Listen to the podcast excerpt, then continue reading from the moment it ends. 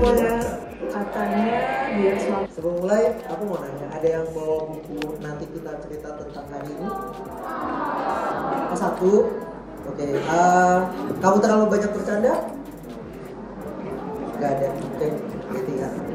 Oke, em, karena waktunya kita pendek dan kayaknya banyak banget yang mau kita share. Jadi kita langsung mulai aja. Kan kalau orang bilang you're only as good as your last achievement pen- pencapaian terakhir kamu itu adalah yang terbaik. Pembicara kita hari ini adalah Writers of the Year 2019 versi IKAPI.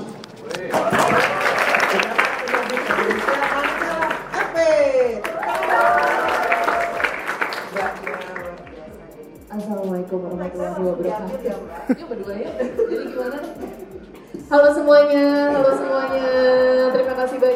Kasih banyak sudah hadir. Uh, sebelum mulai, aku tahu karena kita sangat menghargai para introvert. Jadi kalau ada yang mau bertanya sepanjang sesi, silakan DM ke Glenn Mars, at Glenn Mars di Instagram. Oke, nanti aku baca. Jadi silakan. Oh, Oh makasih, jadi kita nggak berduet ya. Perkenalkan sebelumnya nama aku Marcella FP. Halo semuanya. Aku nggak nyangka kok bisa rame ya. Ini bayaran nggak sih? Enggak ya. Alhamdulillah, alhamdulillah rame banget dan tahun depan aku ngisi, eh tahun lalu sebenarnya aku ngisi sama Mas Glenn di ruangan seberang dan ruangannya nggak sebesar ini jadi hari ini aku sebenarnya nggak yakin kayak ada nggak ya yang nonton hari ini dan terima kasih banyak udah meluangkan waktunya. Eh, aku boleh dong tangan untuk kalian semua. Eh, jadi sebenarnya hari ini aku mau menceritakan tentang karya-karyaku, karya-karya yang sudah aku buat sekitar tujuh tahun terakhir ini. Dan kata Mas Glenn titipan jangan terlalu banyak dipresentasiin karena nanti banyak nih pertanyaan. Jadi kira-kira ya Mas ya. Oh promo Instagram guys, ya Glenn Mas ya. Iya, DM pertanyaan katanya untuk orang-orang introvert aja ya. Aku rasa enggak di sini. Dan eh, aku mau menceritakan sih sebenarnya eh, tadi dapat briefnya katanya diajak untuk berbagi tentang bagaimana caranya karya yang berawal dari hati bisa jadi eh, karya yang lintas platform dan bisa diterima oleh banyak orang. Oke, sebelumnya di sini udah ada yang tahu karyaku sebelumnya? Yang lain kalau belum tahu pura-pura aja biar bagus di dokumentasi ya. Nah, udah ada yang tahu? Ih, nggak nyangka. Oke, ada requestnya kak? Oh, kita next. Oke, aku mau cerita sedikit. Judul hari ini adalah karya dari hati ke hati. Dan sebenarnya aku mau ceritain singkatnya beberapa latar belakang dari karya yang pernah aku buat. Dari karya pertama itu judulnya Tik Generasi 90-an. Boleh di next? Tik tik tik. Nah, generasi 90-an ada yang tahu? Ada yang tahu alhamdulillah. Generasi 90-an ini sebenarnya berawal dari 2012. Generasi 90-an itu tugas akhir kuliahku waktu kuliah di Binus. Robelong, bukan yang gedungnya bagus. Jadi, aku kuliah di sana dan aku harus bikin skripsi kuliah waktu itu. Dan aku bikinlah satu tema eh, yang menceritakan tentang itu sebenarnya pengarsipan pop culture Indonesia di tahun 90 sampai 2000-an. Jadi itu adalah kumpulan memori-memori 90-an yang aku satukan dan aku visualkan menjadi buku. Dan selanjutnya buku yang baru rilis tahun lalu namanya nanti kita cerita tentang hari ini. Ada yang tahu? Alhamdulillah main yang nama-nama royalti aku nih. Biar senang. Jadi kali, kali ini aku ingin menceritakan lebih banyak tentang nanti kita cerita tentang hari ini sebenarnya. Dan selanjutnya ini adalah buku terbaru aku, kamu terlalu banyak bercanda. Oke, next. Ini adalah perusahaanku. Perusahaan yang aku bangun di 2015. PT kebagian itu sederhana. Jadi awalnya Dress Puan itu aku bikin memang tujuannya untuk buku doang, untuk tugas akhir kuliah. Tapi eh, akan aku meriset di Twitter waktu di 2012 dan ternyata banyak teman-teman yang ingin punya buku itu.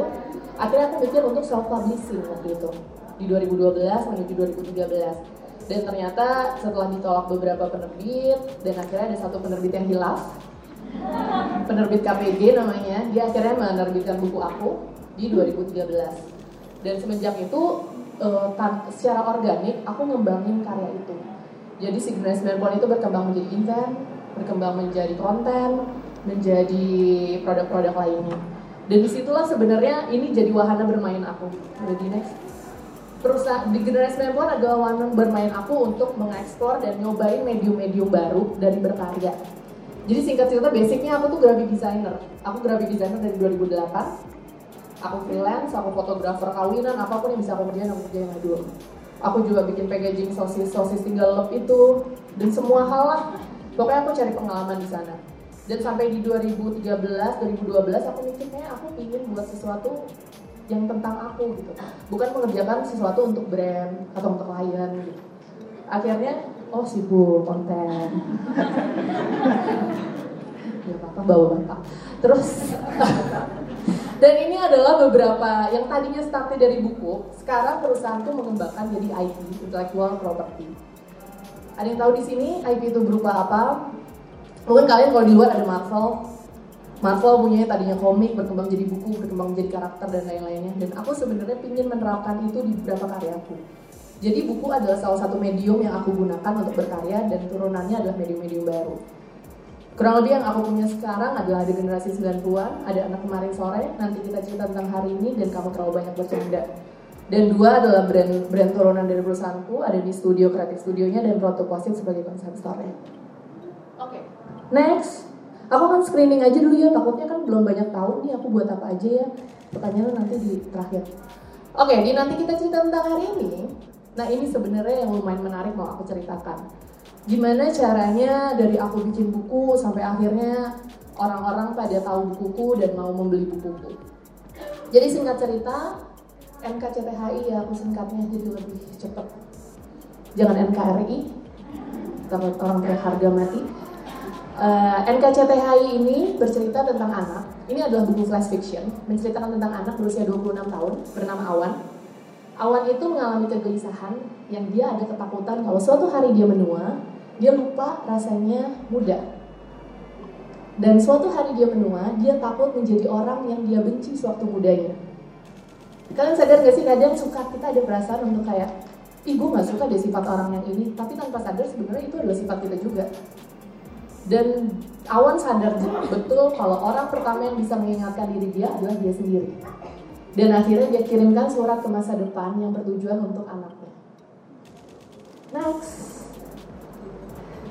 Pesan utama dari buku nanti kita cerita tentang hari ini adalah manusia ya jadi manusia aja. Jadi jangan seolah-olah menjadi Tuhan, jangan seolah-olah menjadi peran-peran yang di luar kapasitas kita. Jadi sebenarnya dalam buku ini sederhana banget. Gimana caranya menghadapi kalau sedih ya kita nangis, gimana kalau marah ya mencoba me mengekspresikan kemarahan kita dengan sewajarnya, gimana caranya kalau kecewa ya menerima itu.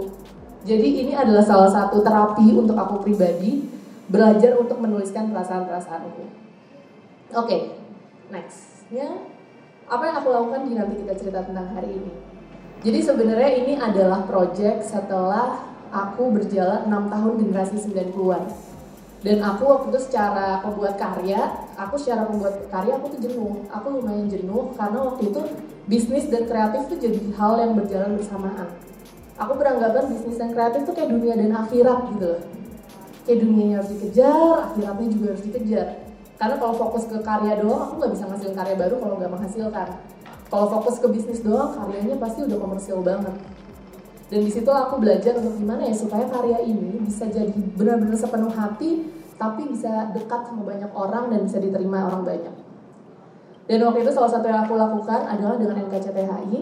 Jadi pertama kali 2016, sebenarnya tema itu udah ada, aku tulis di notes HP aku ingat banget aku tulis di notes HP di bagian atasnya ada satu kalimat doang belum ada judulnya. Atasnya ada satu kalimat tulisannya ibu takut lupa rasanya muda ibu tulis pesan ini untuk kita. Seba sebaik kalimat itu sebenarnya aku belum tahu ini akan jadi apa nantinya aku nggak tahu cuma sekedar nulis aja banyak sekali. Sampai akhirnya di 2016 aku burn out aku mengalami kejenuhan di perusahaanku dan di karyaku sebelumnya dan aku meminta izin untuk ngambil cuti waktu itu. Ngambil cuti tiga bulan dan aku mau fokus karantina ngerjain karya baru.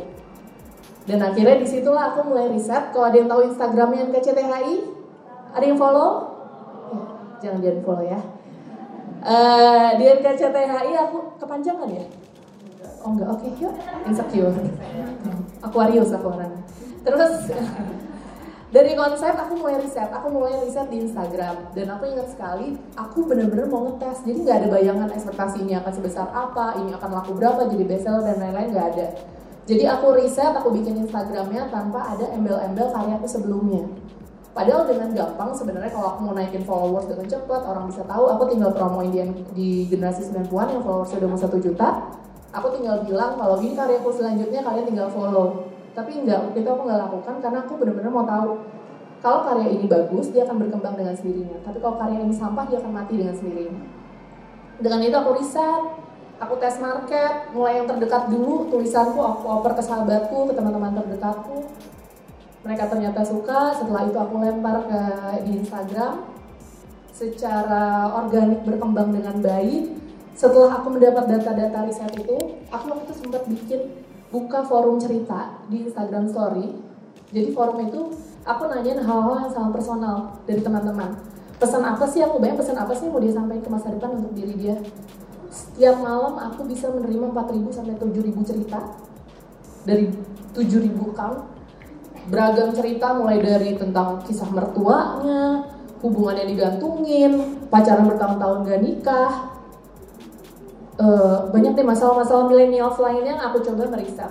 Dan sambil dari sana aku mengolah oh ternyata banyak rasa yang yang mereka simpan gitu. Di sosial media tuh orang semuanya ingin terlihat sempurna tapi ternyata banyak luka-luka yang tidak mereka tampilkan. Dan di situ mereka berusaha jujur lewat Instagram story yang aku buka itu forum cerita.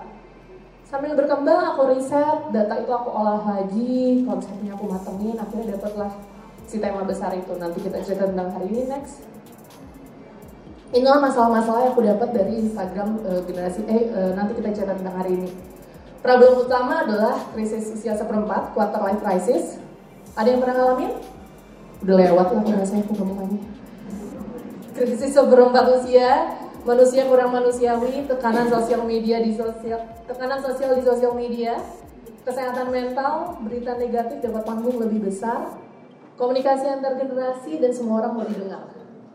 Dari beberapa poin ini akhirnya aku simpulkanlah cerita-cerita itu. Mungkin ibarat tulisan udah 200 tulisan yang aku susun, setelah aku meriset, aku mengerucutkan jadi 100 tulisan yang aku taruh di buku. Next. Jadilah saat di buku ini, nanti kita cerita tentang hari ini yang proses risetnya sekitar 2 tahun dari sejak menulis 2016 dan 2018. Dan waktu itu aku sama sekali nggak ada bayangan kira-kira pas ini rilis ke toko buku akan seperti apa ya. Ini adalah hari pertama buku ini rilis di toko buku. Ini berapa di Bekasi, di Depok, di GI, di Pondok Indah. Dari jam 8 pagi toko buku belum buka mereka sudah antri dan 1 sampai 2 jam buku itu udah habis di semua toko.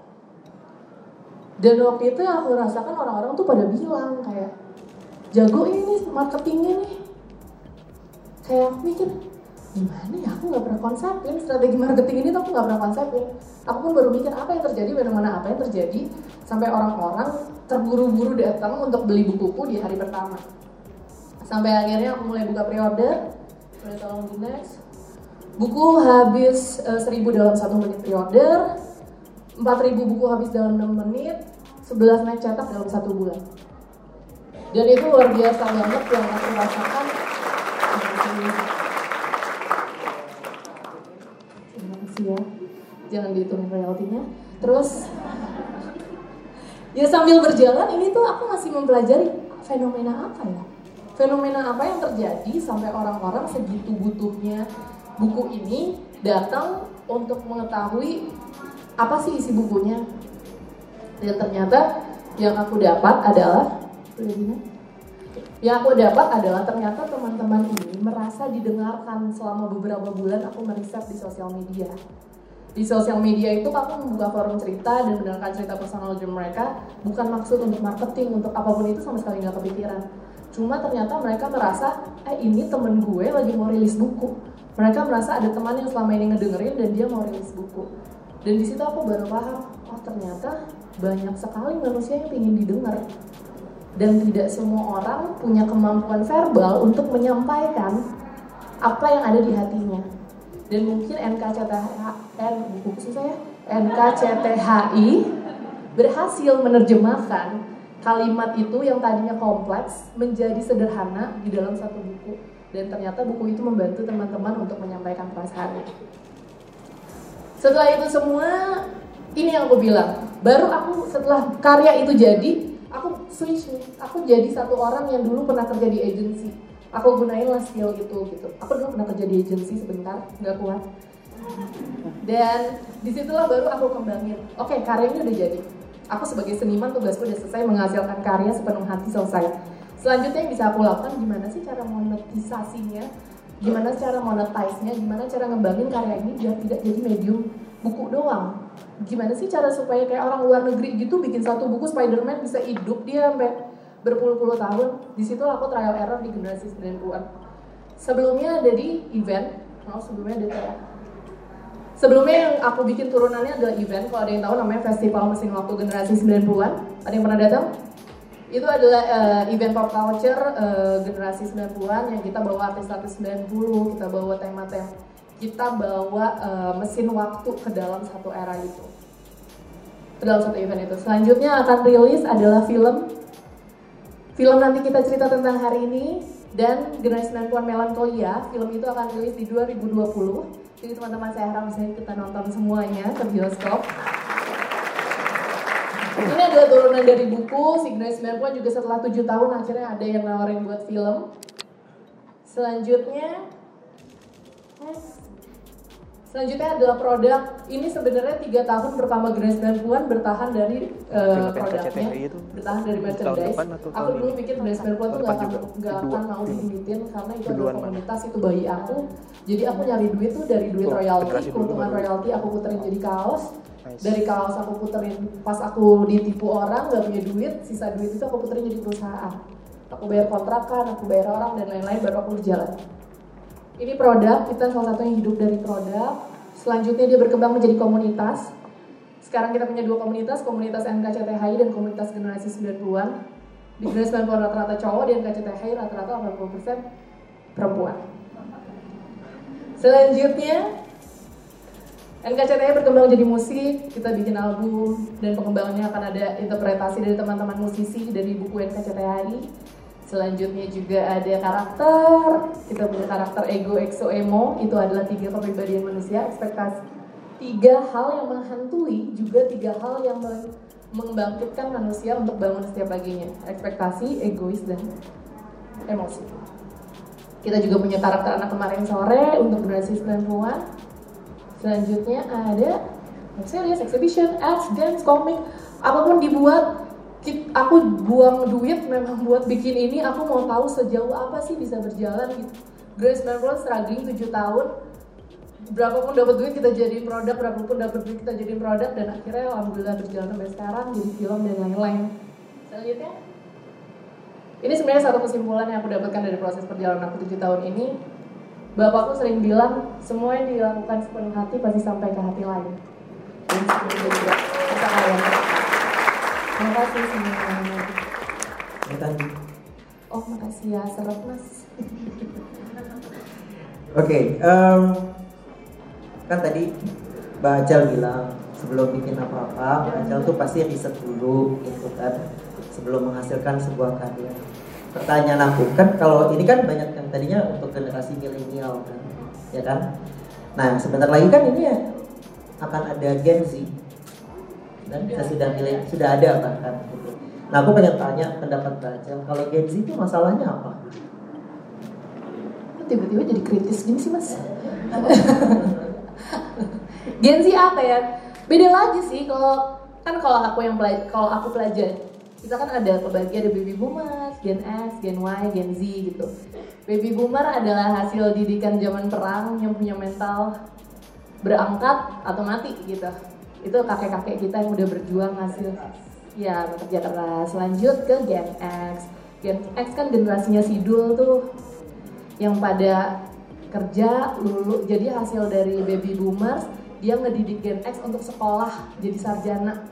Makanya zaman itu harus pada jadi apa? Insinyur ya. Semua kuliah ekonomi. Lulus kerja di bank. Kerja harus konsisten bertahun-tahun karena nyari kerja tuh susah. Sampai masuk ke generasi aku Gen Y Gen Y mulai ada dendam dari Gen X yang dulunya keras sekali didikannya. Dia sekarang Gen Y mencoba melunak. Ya mas ya? Gimana waktu di? Iya oke boleh. Ya terus. Nah baru gak insecure ini Ini malah ya, saya pertama kali jadi moderator, jadi kalau banyak lagi Ya udah ya kita isi-isi udara aja ya. Nah, jadi kalau dari si Gen Y yang tadinya didikan Gen X keras ke Gen Y mulai penerapannya katanya harus jadi sahabat ke anak tuh harus lebih dekat dan lain-lain. Makanya kan banyak bilang ah generasi Y itu eh, generasi instan kerja bentar bosen, kerja bentar bosen gitu. Padahal kalau yang aku lihat ya kita dapat peluang dan terbu- dan berkembang bareng dengan teknologi. Generasi 90-an itu kan sebenarnya generasi peralihan era analog ke era digital. Dan kita lahir nggak tiba-tiba teknologi udah canggih. Kenal internet tuh baru di pertengahan 95 jadi emang belum kenal proses gitu dan pas di Gen Z generasi yang nyampe udah teknologi udah canggih banget gitu jadi nggak salah kalau mereka sangat pintar sangat kritis sangat terbuka dengan hal-hal baru jadi persaingannya lebih ketat yang dihadapi lebih banyak gitu dan dan mereka sangat terbuka ilmu-ilmu di mereka dapat ilmu itu dengan mudah dari YouTube dari sosial media gitu. jadi kalau aku sih bersyukur aja aku lahirnya di Gen Y kalau di Gen Z aku nggak tahu sih bisa kompetisi apa enggak. Terus kalau misalnya internet kan pastinya kita sama-sama tahu. ini berat lagi nih nanya bayar kuota ini. nih berapa nih Apa? Kamu terlalu banyak bercanda itu Ya. besar di internet. Ya, Oh iya, ini. Festival mesin waktu juga. ini bukuku guys Yeay, udah pada punya belum? Eh kalau ada yang mau beli buku, abis ini semua merchandise ada di belakang. Ih, baik banget Untuk internet, internet nah, gimana internet mempengaruhi karya? internet mempengaruhi karya. Ya pastilah aku tuh eh, riset dari Twitter. Twitter 2012 tuh buat generasi 90-an mas. Dan jadi orang tuh banyak ngira kalau aku tuh bikin bikin sosial media sosial media rame terus aku bikin buku. Dulu kan zaman 2012 tren tuh seleb tweet ya. Mm-mm. seleb tweet pada bikin buku ya semuanya. Dan orang tuh banyak ngira tuh aku bikin sosial media rame baru bikin buku. Padahal sebenarnya aku bikin konsep dulu baru aku bikin sosial medianya buat dijadikan buku.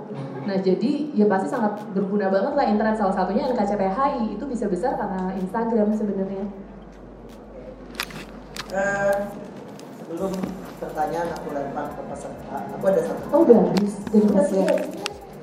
oh Peserta, baiklah. Ini nggak ada DM semuanya extrovert. Aku pengen tanya ya.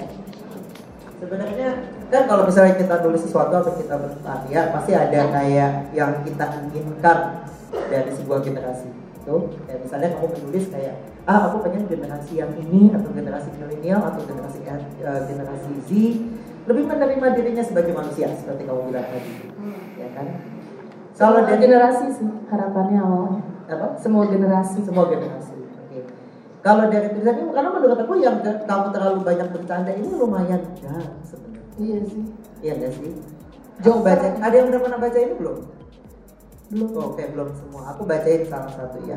dari awal udah mas Gila aja. Ah, maaf ya, saya bukan membaca puisi, cuman ya udah saya usaha aja deh nih. Berjalan atau tenggelam. Kapasitasnya tak begitu besar, batasnya terlalu singkat. Takutnya terlalu banyak, porsi sedikit saja terasa lebih. Tidak pernah ia meminta beban besar datang gerombolan. Yakin rasanya suatu saat hari besar datang tak akan mampu ia tanggung beban sendiri. Sampai hari itu benar-benar di hadapan. Rasa biasa menenangkan. Hanya satu pilihan dari dua jalan, berjalan atau tenggelam. Apa mas? Iya mas, Eh, itu eh. kayaknya aku tulis waktu remaja. Jadi buku yang KTBB ini aku tulis 10 tahun. Sejak Iya, 2000, 10 tahun. sejak 2008. Jadi ini sebenarnya karya yang paling takut aku rilis. Karena terlalu gelap, terlalu isinya kemarahan semua. Jadi kalau si NKCTI itu adalah surat yang dikirim ke masa depan, KTBB ini adalah surat yang selama 10 tahun dia kubur, nggak pernah dia kirim. Karena dia takut, dia takut kemarahan lah yang akan diwariskan. Ternyata si Awan juga salah. Ternyata dengan mengubur kemarahan itu, dia tuh lagi menimbun hal-hal negatif yang menjadi tumpukan sampah yang akhirnya jadi penyakit juga buat dia. Nah di sini sebenarnya ini adalah ketakutan yang ditulis waktu remaja kan waktu fase-fase mau lulus kan itu ada ketakutan nanti pas udah dewasa kerjanya apa ya mau ngapain ya ya bener tuh mbak terus kayak lulus ada yang terima gue kerja nggak ya? Apa yang gue hadapin nggak ya? Terus kayak kalau ada masalah berat kayak gue gak akan mampu deh. Kalau ini apa deh? Itu tuh isinya ke insecurean si awan itu akan masa depannya. Tapi sampai suatu hari datang juga tuh hari ternyata pilihannya cuma dua memang. Dihadapin atau tenggelam sama kesedihannya. Dan dia milih untuk dihadapi. Oke. Ini kan kayaknya dalam banget ya. Maksudnya kayaknya kamu menulis beneran kayak dari dalam hati gitu. Kamu nggak takut kayak menelanjangi diri gitu di depan gitu. umum gitu. Kayak udah gitu semuanya udah ada gitu. enggak lah enggak lah itu kan karya kan sebenarnya prosesnya inspirasinya beragam banget mas beragam banget gak cuma dari aku pribadi dari teman-teman dari orang sekitar gitu malahan salah satu inspirasi kalau itu bukan itu pertanyaan aku improve aja jawabannya Eh, salah satu inspirasi yang aku dapet ya mas misalkan gitu ada satu kalimat aku tulis itu aku dapet pas aku dikirim sama penerbitku ke London Book Fair. Aku dikirim sama penerbitku ke London Book Fair dan aku waktu itu lagi naik taksi. Nggak nggak naik Uber. Aku naik Uber terus drivernya nanya ke aku. Dia nanya kamu ke sini agendanya apa ya? Aku bilang aku dikirim ke eh, buat isi panel di London Book Fair. Terus dia bilang oh kamu dari mana? Dari Indonesia. Terus dia nanya oh kamu penulis? Iya. Berarti kamu penulis terkenal ya di Indonesia Aku bilang enggak lah kayaknya saya cuma setitik dari ratusan miliar eh, isi bumi. Kayaknya setitik gini tuh mau ngomong terkenal kayak nggak pantas. Gitu aku bilang gitu. Terus dia bilang lo jangan pernah ngeremehin yang lo bilang setitik. Karena kerikil dilempar ke kali aja riaknya pasti sampai. Di situ aku mikir iya ya kadang kita nyepelein apa yang kita buat padahal apa pun yang kita lakukan itu akan saling berpengaruh itu akan jadi pergerakan. Pergerakan kecil suatu hari menjadi pergerakan besar. Dan itu sebenarnya jadi pegangan aku juga jadi dari karya-karya. Yes, dalam banget ya guys. Oke, em, kan gini maksudnya yang yang menarik tadi representasi tadi, karena tadi kan nggak boleh pertanyaan terakhir bisa lagi adalah kemampuan untuk em, menyeimbangkan antara idealisme dan kapitalisme dan kapitalisme. Mm-mm. Oke, pertanyaan aku, misalnya nih ada sponsor gitu kan, atau misalnya ada rekan-rekan, "Sih, aku ingin menjadi partisipan dari sebuah acara atau misalnya volunteer atau apa pun, itu ada jalurnya supaya jadi inklusif atau Oke. enggak? Pokoknya kita pokoknya idealis banget deh, kita pilih banget nih. Oke. Dulu tuh sebenarnya aku sama sekali enggak. Jadi dulu tuh aku merasa berkarya berkarya aja, nyari duit, nyari duit itu terpisah. Aku nyari duit di pekerjaan lainnya. Sampai suatu hari kayak susah mas, mikir besok kok rekening tinggal 7000 ribu ya, gitu. Besok gimana ya cari duit gitu. Dan sampai aku mikir, ya sih, idealisme tuh harus seiring dengan berjalannya. Gimana caranya kita mikirin dimonetisasinya gimana dan sambil berproses sebenarnya Grace Melbourne aja tuh baru terima brand kerjasama di tahun keempat. Bisa dibilang udah termasuk telat kan ya bisa hype-nya di depan itu aku menolak menolak menolakin semua sampai aku ngerti. Ternyata bisnis dan kreatif itu tuh kayak satu mata koin eh, satu koin gitu. Ada dua sisi harus berjalan bersama. Dan salah satunya makanya sekarang kita udah mulai berjalan. Misalkan eh, aku pecah-pecah tuh event. Event udah bisa berjalan sama sponsor. Kalau buku udah pasti agak susah ada sponsor karena aku nggak mau ada kepentingan siapa pun di karya master karya aku aku merasa buku tuh bibitnya lah gitu Kalau cuma ditempelin logo doang gitu nggak mau di belakang, jangan kecil di push gitu. dong nggak mau kayak ada Oke. kepentingan lah ada suatu kepentingan kalau di master karya tapi di turunannya Berarti yang bisa adalah event. Iya di turunannya aku mau. Misalnya kayak emang ada merasa ada berapa brand bilang mau dong kita dibikinin eh, buku untuk tema ini gitu. Aku mau. Cuma kalau untuk ini tuh karya bener-bener aku misahin. Jadi aku bikin tiga kolom untuk hidupku. Satu eh, nyari satu karya untuk nyari duit. Satu karya untuk idealisme aku. Satu lagi karya untuk eh, sosial. Jadi aku bagi tiga semuanya. Yang satu jadi desainer itu adalah karya untuk nyari duit. Aku ngerjain buat brand, buat lain-lain. Nah untuk menuhin kebahagiaan aku, idealisme aku itu buku-buku yang ini aku bikin. Jadi sebenarnya jadi penulis itu bukan pekerjaan utama, tapi pengembangannya akhirnya turunannya aku bisa kerja sama sponsor, sama brand dan lain-lain. Sudah terbuka untuk event dan lain-lain. Iya, Tinggal kontak langsung. Oh iya ada di langsung. sini ya brand dan Oh. sponsor ya. Iya, iya. di belakang boleh langsung tanda tangan. Oke, ada pertanyaan dari introvert pertama. Oh. Baik, Kak Kak. Marcella, Iya. apa sih satu hal yang sama dari semua kisah yang Kak Marcella terima waktu itu loh problem-problem kalian apa tua? Satu hal yang sama. Iya, dari semua kisah ada nggak kayak mungkin benang merahnya? Oh ada, ada, ada. Akhirnya aku mempelajari. Mungkin aku udah terima tuh kayak udah puluhan ribu kali ya, puluhan ribu. Maksudnya setiap malam aku dulu di awal bikin riset itu kayak tiga bulanan lah, empat bulanan lah aku intens buka cerita hampir setiap malam gitu dan bisa 4000 sampai 7000 cerita. Dan setelah aku menyimpulkan semua, ternyata ada satu benang merah sih. Ternyata kita itu setiap orang itu adalah korban di ceritanya masing-masing. Kita adalah korban di ceritanya masing-masing. Kita adalah trauma yang saling menjadi bola salju gitu. Aku melihat ada cerita misalkan seorang anak gitu. Dia bilang, ya dia berlaku seperti ini karena dulu didikan ibunya kayak gitu. Dia nyalahin masa lalu. Dia cerita dulu ibunya tuh diginiin sama orang tuanya. Dan aku nangkep, oh ternyata ini adalah hasil kepahitan yang ber- berjalan terus gitu. Dan makanya aku sempat ngomong kenapa sih mata rantai kepahitan itu nggak diputusin di kita? Kenapa sih nggak kita nyembuhin diri kita dari trauma kita? Jangan dilampiaskan lagi ke orang lain dan akan jadi trauma barunya gitu. Di Tapi bukannya kan seiring bertambahnya usia gitu kan kita selalu merasa bahwa masa lalu itu lebih indah daripada Iya. masa sekarang, bener nggak? Kayak misalnya kayaknya lagu-lagu dulu tuh lebih romantis deh daripada sekarang. Kayaknya makanan dulu tuh lebih enak-enak deh daripada sekarang. Apalagi orang tua kan. Kalau ke daerah Kalau Mas Ben nggak gitu. dong, kan masih Oh enggak, sama masih muda. sedikit dua Enggak, satu. kalau saya sih nah, aku nggak akan pernah tua. Oh, ya kan itu gimana kan eh, itu buat aku eh, natural banget Iya, gitu. kalau manusia berasa masa lalu tuh sebenarnya lebih indah setelah kita melewatinya gitu kan. Iya, tapi kan gak semua orang, banyak orang yang ada trauma, trauma yang berat banget di masa lalunya. Dan akhirnya yang dia rekam kan memori-memori senangnya. Makanya aku bahasin nostalgia itu, itu kan lebih ngebahas pop culture-nya. Aku gak ngangkat di 90-an tuh ada era-era gelapnya gitu. Eh, Dan Chris Monitor dan lain-lain itu gak aku angkat. Dan pada akhirnya ya kita akan mengulang memori-memori senang kayak zaman kita main, main kelereng dan lain-lainnya itu kan jadi memori senang yang akan dipakai untuk menghibur diri di zaman sekarang gitu. Cuma trauma itu kan pasti banyak, semua orang punya trauma itu. Dan itu yang biasanya jadi luka-luka kecil yang jadi efek kalau aku tangkap dari cerita teman-teman dan mereka selalu melakukan kejahatan karena dulu pernah dan dijahatin. buku-buku kamu adalah me- menampilkan pilihan menghadapi trauma tersebut gitu Sebenarnya itu cuma proses kayak awan belajar berdamai, menerima menerima kondisi dia.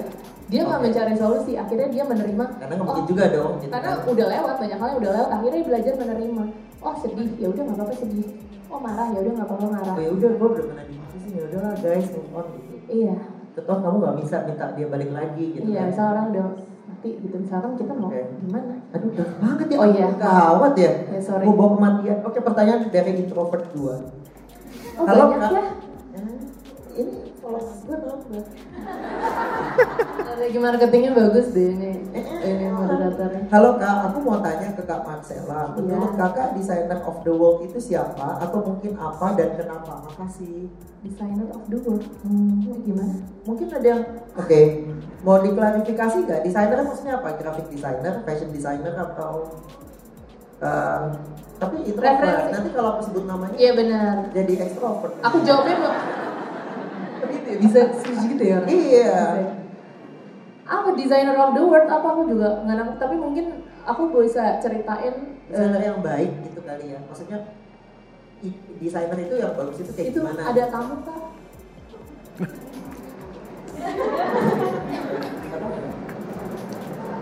Oh yang naik oh oke. Halo yang nanya dapat hadiah dari XL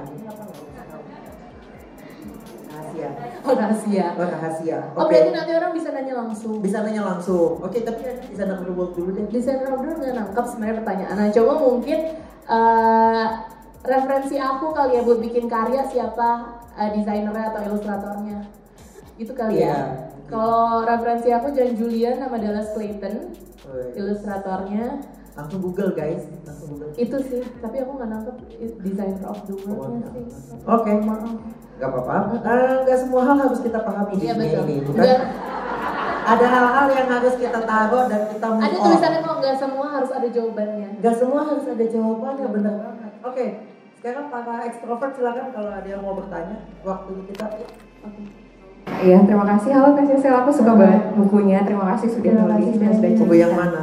Eh, nanti kita cerita tentang hari ini. Kenapa belum beli yang satunya? Enggak, karena eh, cara marketing yang satunya kan memang beda ya. Jadi kayak memang dia hanya dijualnya di toko buku yang lebih kecil, jadi memang belum sempat beli. Nah, eh, pertanyaan aku adalah, yang pertama kan aku melihat kayak gimana nulis atau kayak eh, pernah dengerin talksnya juga di kayak di podcast gitu.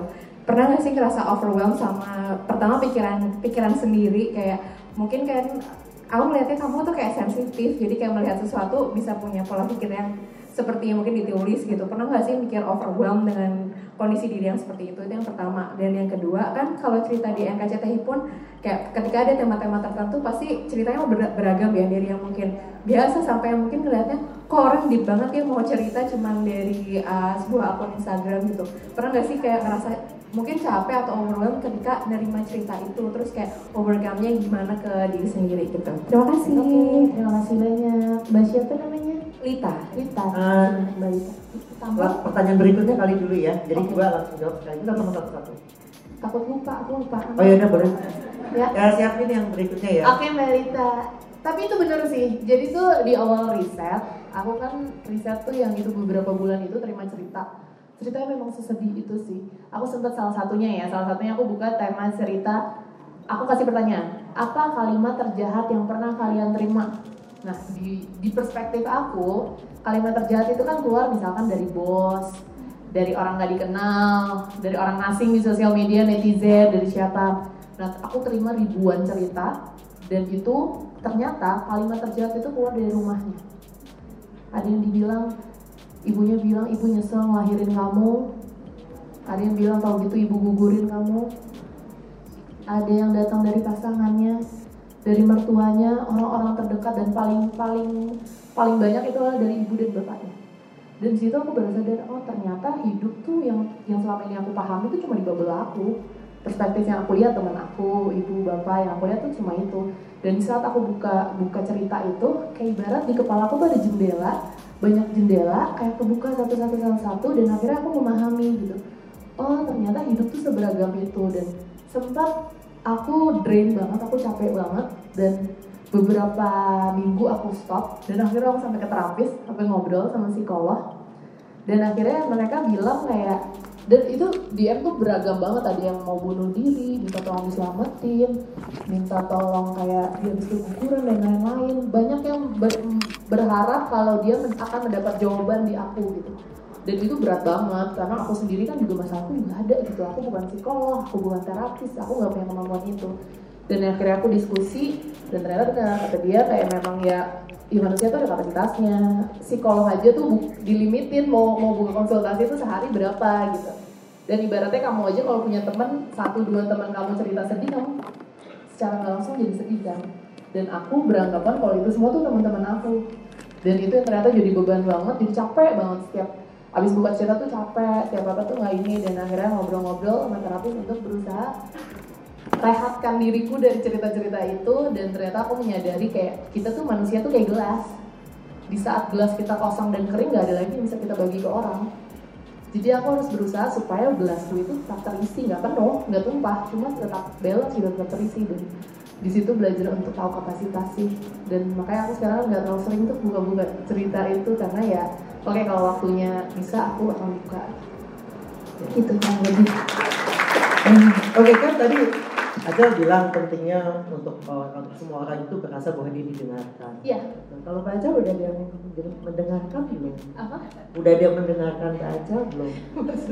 Allah Ya kamu siapa yang mendengarkan? Allah udah ada ini- kita semua kan ada ruang-ruangnya ya ada kapasitasnya yuk next Ini udah ini pertanyaan dari introvert. Saat eh, ketiga, Kak Cela. Apa? ini dari teman-teman apa dari situ Ini lagi ini dulu introvert. udah ketahuan dong Ya nanti dia kan bisa ntar dicari aja siapa Instagramnya ini. Gak apa-apa Leo Jadi ya diam langsung ke sini ke meja ini ya. Oke. Kak Cela, gimana proses kreatif untuk membuat sebuah tulisan personal yang bisa diterima di banyak orang? Apa cuma mentingin idealisme sendiri atau mengikuti perkembangan lingkup luas? Oke, proses kreatif ya. Sebenarnya tadi sih yang aku share tadi. Aku startnya nulis memang karya ini karya personal banget. Aku nggak kebayang bukunya harus ada di rak bestseller atau apa. Aku nggak belum ada hitungannya lah. Aku nggak nggak meskemakan buku ini untuk laku gitu. Tapi yang aku tahu apa pun yang aku buat aku harus harus total. Jadi dalam proses kreatif itu dari tulisan di notes aku sal aku pilah aku lempar di sosial media aku bikin beberapa konten. Dan sebenarnya sesimpel tinggal lihat likes mana yang paling banyak likes mana yang paling sepi. Dan situ aku paham oh ternyata tema ini deket ya sama banyak orang ternyata tema ini enggak gitu. Dan sebenarnya likes itu bisa mempengaruhi kamu dalam mengambil bukan bukan lebih kayak jadi saran riset aku sih. Ada yeah. tolak ukur lah gitu kayak oh ternyata tema digantungin pasangan tuh di usia 20 sampai 30 tuh tinggi banget trafficnya gitu. Ceritanya bisa 7000 semalam gitu.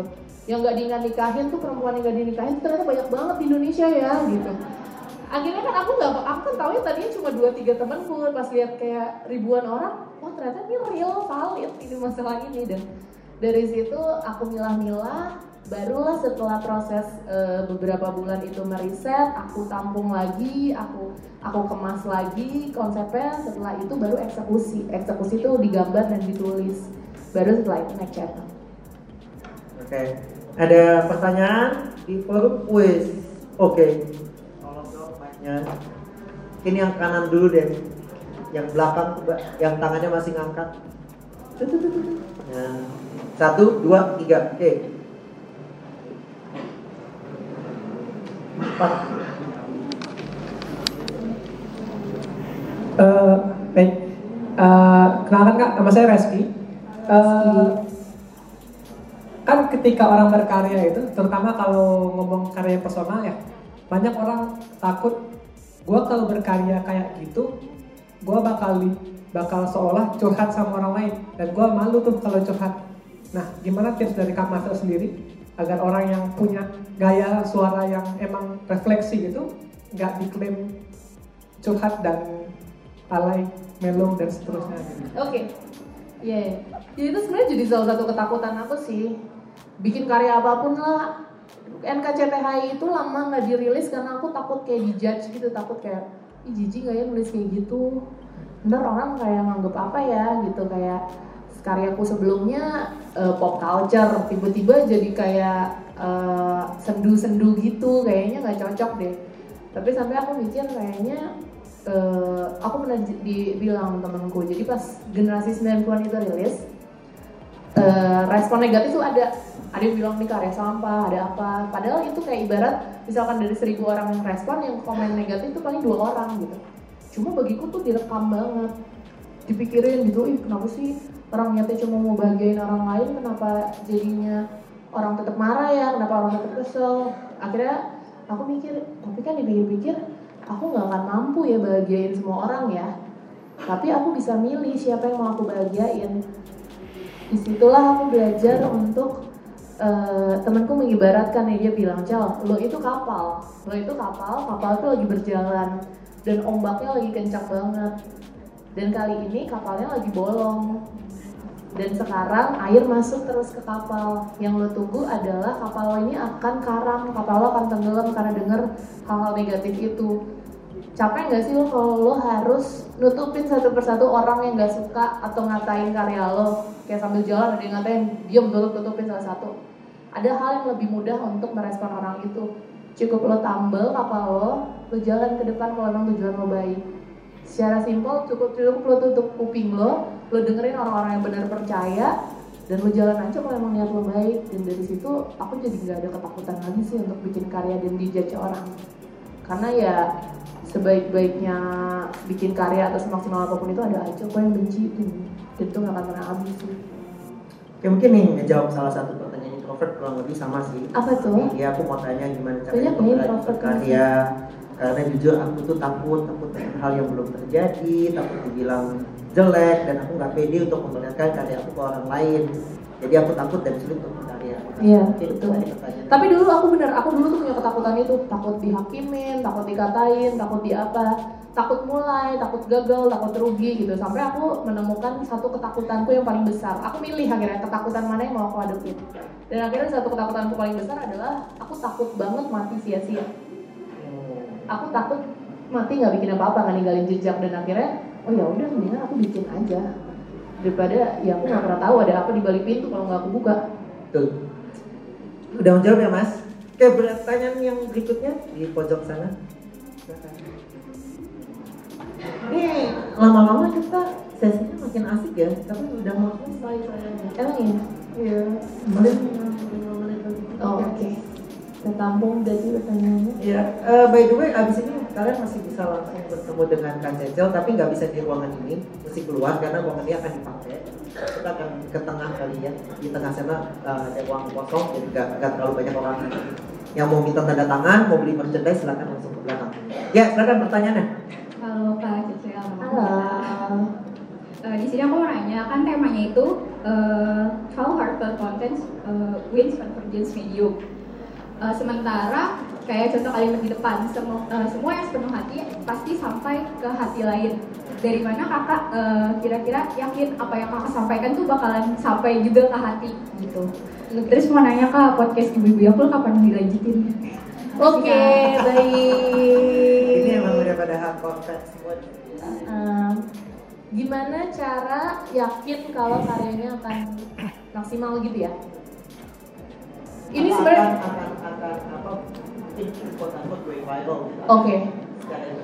Makanya aku tuh selalu eh, setting diri aku jadi dua hal gitu. Pertama aku sebagai pembuat karya. Di saat aku jadi pembuat karya dan ekspektasi aku laku, biasanya nggak laku gitu. Aku nggak tahu kenapa setiap mikir kayak suatu hari harus laku, harus apa gitu kalau project brand kan kita selalu kayak ini harus segini, ada ada KPI-nya. Nah biasanya itu nggak laku. Makanya aku aku ngerasa karya-karyaku kemarin yang berjalan itu adalah semua yang aku kerjain pakai hati.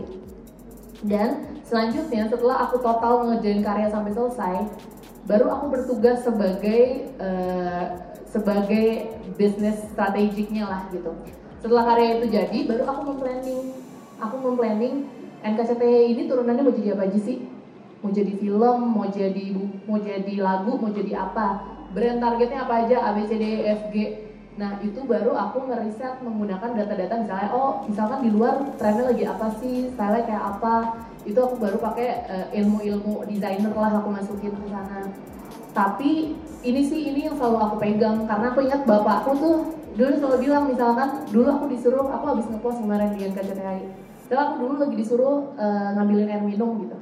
Kalau aku memang males-malesan tuh, air minum tuh jatuhnya datangnya tumpah, telat dan lain-lainnya. Dan bapakku selalu bilang, Cang kalau kerja tuh jangan setengah-setengah, pasti berasa. Jadi itu yang dia selalu bilang, mau kamu tukang sapu, mau kamu pilot, mau kamu pedagang, kerjain sepenuh hati kamu. Tugas manusia itu ya berjuang semaksimalnya, hasil itu adalah hadiah dari atas. Gitu. Oke. Eh boleh ya. tepuk tangan lo dikit ya. Iya, dari tadi kita jadi melodi nih, guys. Ya, mungkin kesimpulannya adalah apa yang bikin karya-karya Marcella itu eh, sounding ya bisa bisa resonate ke banyak orang karena dia men- mencoba mencari insight dari pembacanya gitu. Kalau quote unquote maksudnya insight itu apa sih? Kayak dia mau cari tahu dulu apa sih kegelisahan pembacanya, benar apa enggak? Jadi bukan yang kayak oh merenung di bawah pohon beringin sambil mendapatkan ilham gitu, enggak gitu kan? Kayak kamu mau cari tahu dulu orang pembaca itu seperti apa, kegelisahan mereka apa dan dari situ eh, menghasilkan karya yang resonate ke banyak orang. Iya. Begitu kurang lebihnya Bapak Glenn. Gitu. Kalau gitu kita tinggal nunggu film Oh iya, Ya. jangan lupa di 2020 pada nonton filmnya kemarin aku baru lihat previewnya dan aku habis dinamisin. Nontonnya itu adalah film tentang Ya iyalah ya, ini acaranya aja begini udah pada mau nanya semua gimana filmnya, film itu, berapa? itu film tentang keluarga yang menggambarkan sebenarnya semua orang itu korban di ceritanya masing-masing. Weh, sakit tepuk tangan semuanya buat Marcel. Terima kasih banyak untuk Terima kasih.